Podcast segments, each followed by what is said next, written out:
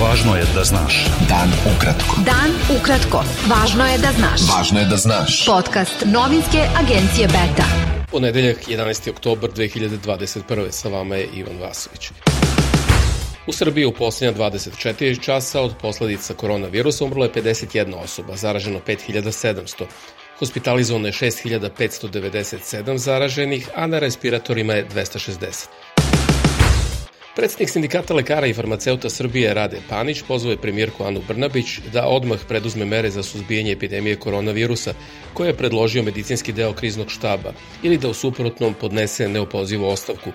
On je u otvorenom pismu optužio premijerku i vladu Srbije da snose odgovornost za veliki rast broja novozaraženih i preminulih od posledica infekcije virusom korona u prethodnom periodu. Predsednik Srbije Aleksandar Vučić izjavio je u Beogradu da je skup povodom 60. godišnjice prve konferencije pokreta nesvrstanih prilika da se postave novi stubovi za saradnju u budućnosti. Generalni sekretar Ujedinjenih nacija Antonio Guterres izjavio je da pokret nesvrstanih zemalja ima veoma važnu ulogu u današnjem svetu i istekao njegov doprinos u borbi protiv pandemije koronavirusa. Ministar spolnih poslova Rusije Sergej Lavrov izjavio je u Beogradu da glavni koncepti Ujedinjenih nacija ne smeju da budu zaboravljeni kako ne bi došlo do narušavanja međunarodnog poredka. Predsednik Azerbejdžana i predsedavajući pokreta nesvrstanih zemalja Ilham Alijev izjavio je da su poštovanje suvereniteta i teritorijalnog integriteta, uzdržavanje od akata agresije i nemešanje u unutrašnja pitanja država jezgro pokreta nesvrstanih zemalja. Ministar spolnih poslova Srbije Nikola Selaković izjavio je da Srbija od Ujedinjenih nacija očekuje blagovremene, adekvatne i vidljive reakcije na brojne incidente, provokacije i jednostrane akte Prištine, kojima se, kako je naveo, krši rezolucija Saveta bezbednosti Ujedinjenih nacija 1244 i ugrožavaju prava i bezbednost Srba i drugog nealbanskog stanovništva. On je u razgovoru sa pomoćnikom generalnog sekretara Ujedinjenih nacija za Evropu, Centralnu Aziju i Ameriku Miroslavom Jenčom naveo da Srbija od fora očekuje da ostane statusno neutralan i da proaktivno deluje u cilju sprečavanja bilo kakvog narušavanja bezbednostne situacije na terenu. Zvanični razgovori predstavnika Srbije s misijom Međunarodnog monetarnog fonda u cilju prvog razmatranja sprovođenja ekonomskog programa koji MMF podržava novim savjetodavnim aranžmanom počeli su plenarnim sastankom u video formatu, saopštila je Narodna banka Srbije. Misija MMF-a trajeće do 22. oktobra i tokom nje će biti razmotrena aktuelna fiskalna, monetarna i ukupno makroekonomska kretanja, kao i realizacija utvrđenih ciljeva ekonomskog programa. Predsednica Koordinacijonog tela za rodnu ravnopravnost Zorana Mihajlović izjavila je da je zadatak svih građana da svakoj devojčici kao i svakom dečaku omoguće jednake uslove da se obrazuju, razvijaju i odrastaju oslobođeni stereotipa i nametnutih rodnih uloga.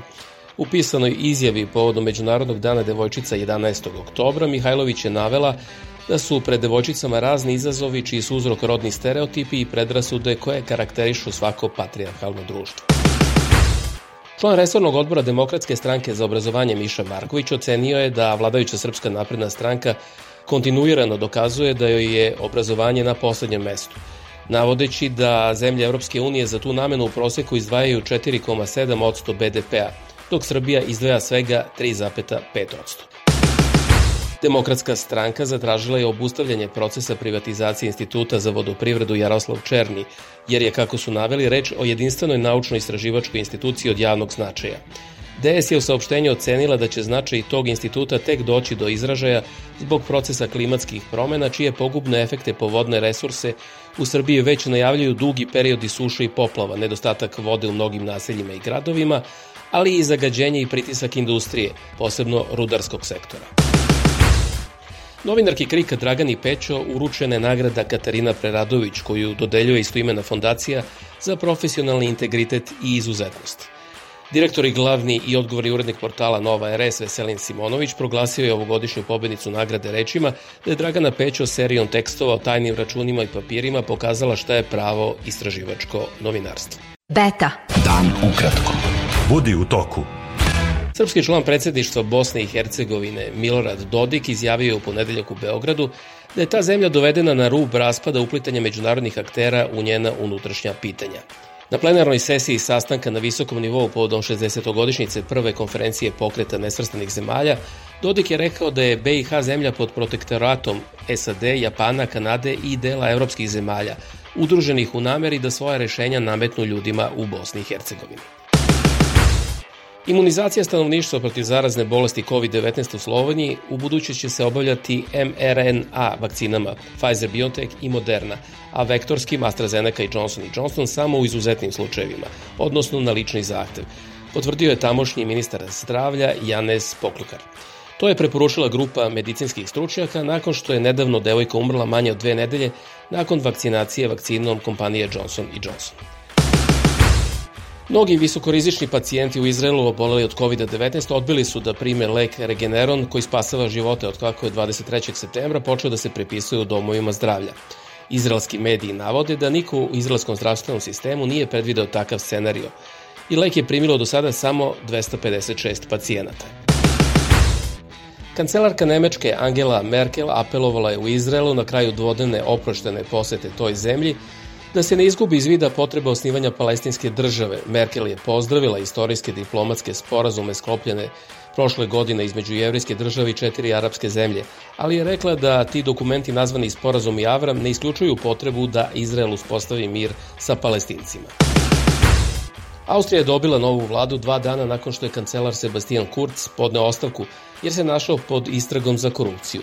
Novi kancelar Aleksander Schallenberg, dosadašnji šef diplomatije, rekao je novinarima da će učiniti sve što može da zatrpa rovove izazvane nedelnom krizom vlade. On dolazi iz iste stranke kao Kurz, zbog čega se ne očekuje promena smera vladine politike. Tunis je dobio novu vladu, na čime čelu prvi put u istoriji te zemlje žena, predsednica vlade Nažla Buden, položila je zakletvu 11 sedmica pošto je predsednik Kais Saed raspustio prethodnu vladu.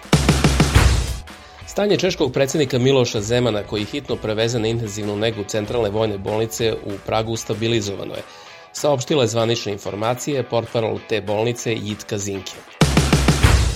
Nobelova nagrada za ekonomiju dodeljena je za empirijski doprinos ekonomiji rada i nove uvide o tržištu rada i analizi uzročno-posledičnih veza, saopštene u Stokholmu. Polovina nagrade pripala je Davidu Kardu, koji je koristeći prirodne eksperimente analizirao efekte minimalnih zarada i migracije i obrazovanja na tržište rada.